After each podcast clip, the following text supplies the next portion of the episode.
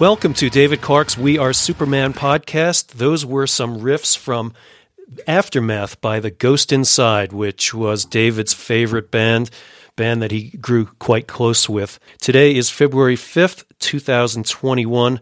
I am your host, Bill Stahl, and I just thought I would throw together this impromptu podcast memorial episode to David. It's something I really hadn't been planning on doing today, but I saw this morning just so many messages on his Facebook page. There were more than 100 messages by 9 a.m. that basically were memorializing the birthday of somebody who touched so many people. So I just wanted to, I know I've been posting some things the past couple days on my Instagram account about David, his impact on me. And I know not everybody sees my Instagram account. I'm certainly not as well known as David. It didn't have the reach that he had, but I wanted to read a little bit about, read those passages that I wrote to share some of my insights about David, or what his insights were to me, I guess I would say, as well as some additional insights, as well as, one of the messages that I saw on the Facebook page that really moved me and kind of epitomized what I thought David was all about. But David would have been 50 years old today, and I know this has struck a lot of people very hard.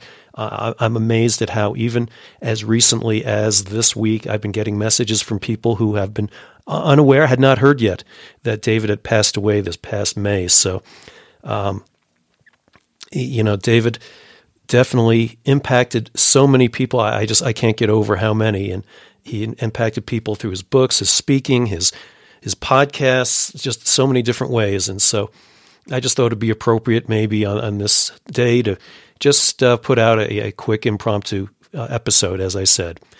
So as I wrote a couple of days ago on my Instagram account, at Stahlor, S-T-A-H-L-O-R, that amazing David Clark would have turned 50 this Friday, February 5th. On top of that, his father, Loren, passed away a year ago on February 4th.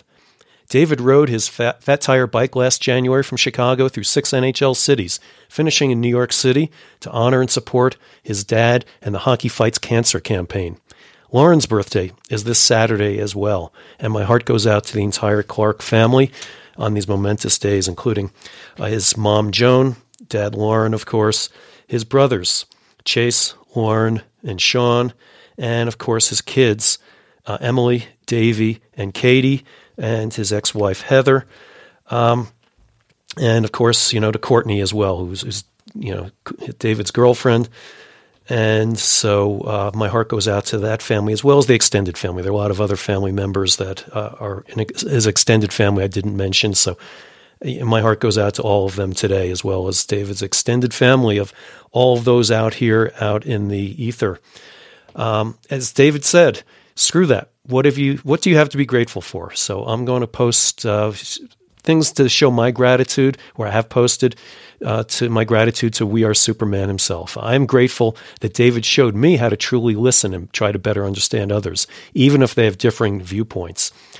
David and I talked politics even, one of those taboo subjects, but he and I realized that even though we are supposed to be cats and dogs in our views, the politics are kind of like a circle, that there is common ground that all of us can find. But most importantly, if we just listen to each other, we could definitely find understanding. And you don't have to hate that person who thinks differently than you do, but if you have a better understanding of where they're coming from, you will definitely be enriched for it. And obviously, we will have a much better discourse and action in this country.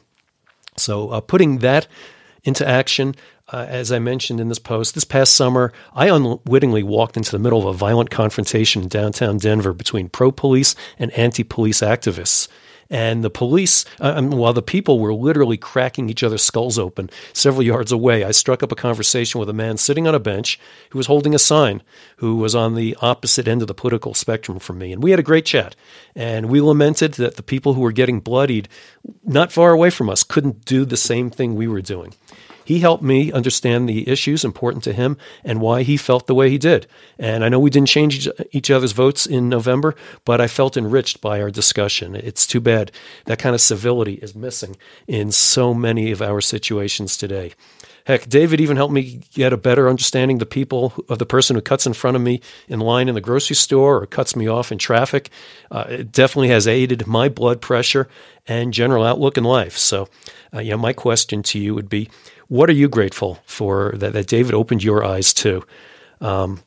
It's a good time to maybe reflect on that.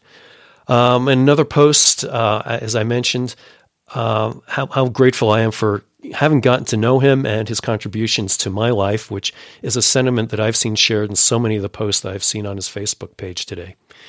David only got to see a small portion of this coronavirus pandemic, but I think he would have advised all of us that, sure, it's a setback, but there's no reason why we can't look at it as just another part of our journey.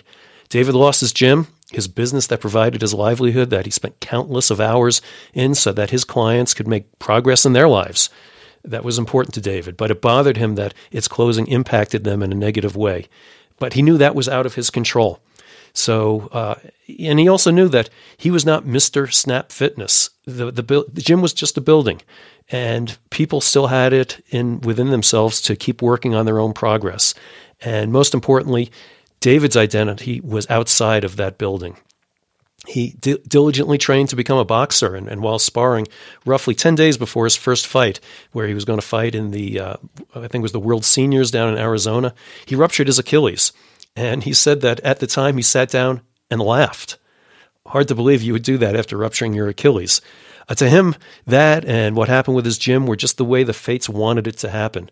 David powered his way past all of these issues, such as obesity and addiction, infidelity, and more that you can read about in his book, Broken Open, by finding answers within himself and not trying to control the outside world around him.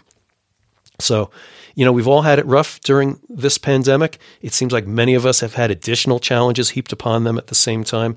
I've said it's too bad that more people aren't distance athletes because we all learn that every race, every training program has its ups and downs. But just as we put our heads down and push forward, more so, David embodied these challenges so they became part of the very fabric of his being, showing all of us how we can endure anything and actually be grateful for the experience, even be thankful that it's not worse. I know I ruptured my Achilles too, and I've ruptured a few other tendons as well, but at least I have legs that work and a roof over my head and a great family and relationships. So, I guess you might ask yourself, how did David help you see your way past those kind of setbacks in your life? So, I saw one particular message on David's Facebook page today, wishing him a happy birthday from Sean Sherpa, who is a well-known runner in Colorado, a good guy who he had a message that he posted, and I assume this is open game. It's public, so I'm going to read this message here. I appreciate, Sean, you're letting me do this. I think it epitomizes how a lot of us feel about David. I think it says it all, so I'm just going to read this off. It says, "Happy birthday, buddy. I know you're enjoying that eternal party in the sky, my friend. But I miss you. I miss your sage advice when I have anxiety about my life. I miss talking about Buddha, God, and spirituality with you on our long runs in the mountains. I miss you calling me on my shit when I was feeling sorry for myself. You were my Dalai Lama, my mentor, my coach, and most importantly, my friend. You've always challenged me to be the best version of myself in every situation. I'm so grateful to have known you, and I am forever changed by the lessons you taught me. I miss you so much, brother. I'm in tears right now as I'm typing this. On a day that I'm usually celebrating your life and the day you were born into this world where you made such a positive impact, I am now mourning the loss of you. But like Dr. Seuss said, don't cry because it's over, smile because it happened. And I have to remember that we should all celebrate the fact that we were all able to have you in our lives and touched by such a wonderful person. You made such a positive impact on so many people's lives. Thank you for sharing your struggles and your triumphs. I love you, bro. Happy birthday and namaste, my friend." So thank you, Sean Sherpa, for that. That was one of the really, really touching eulogies of sorts that you put out on his Facebook page, and I really appreciate you doing that. I recorded a podcast episode earlier this morning with Cole Klober, who is one of the keys to the Leadville 100. And we talked a lot about David's impact with Leadville, with the Leadville 100, the Leadville 10 Warriors. I mean, he was a very integral part of that family. And we talked a lot about the Leadville family, but David was a really important member of that.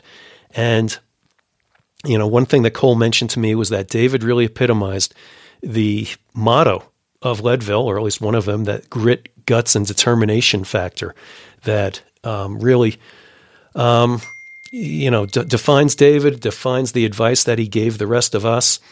And it was, it makes it so much tougher to be without him because, the Leadville 100 is something near and dear to the hearts of an awful lot of us. And David was a big part of that, but man, he showed David through some of his races there. He showed us the way. He showed how you could rise like a phoenix, as Cole and I talked about. There was the time, as you may have read about in Broken Open, where David ran Leadville about 3 weeks after he ran Badwater. Probably not the best idea in the world. And when I saw David at Twin Lakes, mile 16 to the race, he was out of it. He was barely able to keep moving, but we managed to shove him out of his chair and get him going again. And he managed to beat the cutoff by, I think, about 3 hours, which to me is just remarkable. To me, I've been at Twin Lakes right by the cutoff, and I also finished the race right about the time of the cutoff at 30 hours, whereas David, I think, finished probably about 3 hours ahead. That guy could rise like a phoenix and resurrect like nothing anybody's ever seen, I think. So, reflect back, I would tell you. Look at all the things that David did to contribute to your life. I know even those that he met only, for a short time. I'm amazed at how many messages the people left or have gotten in touch with me over the past few months who said they never met him, but about the incredible impact he had on their lives. I would encourage you to go back and review some of his posts, read his books, Broken Open and Out There, and of course, Eat Shit and Die, and, learn from the man. I mean, keep his legacy alive as we're doing here with his podcast, with his race, the American Heroes Run, that'll be going on September again, just keep it going because he meant so much to all of us. And I just really appreciate your listening today. Like I said, I had not planned on this podcast, but I just thought it would be important and a little bit cathartic for myself. And hopefully it brings a little bit of joy and appreciation into your heart as well. So as I leave, I'm going to continue playing Aftermath by The Ghost Inside, as I said, a very close band to David's heart. Thank you again for listening to the We Are Superman podcast.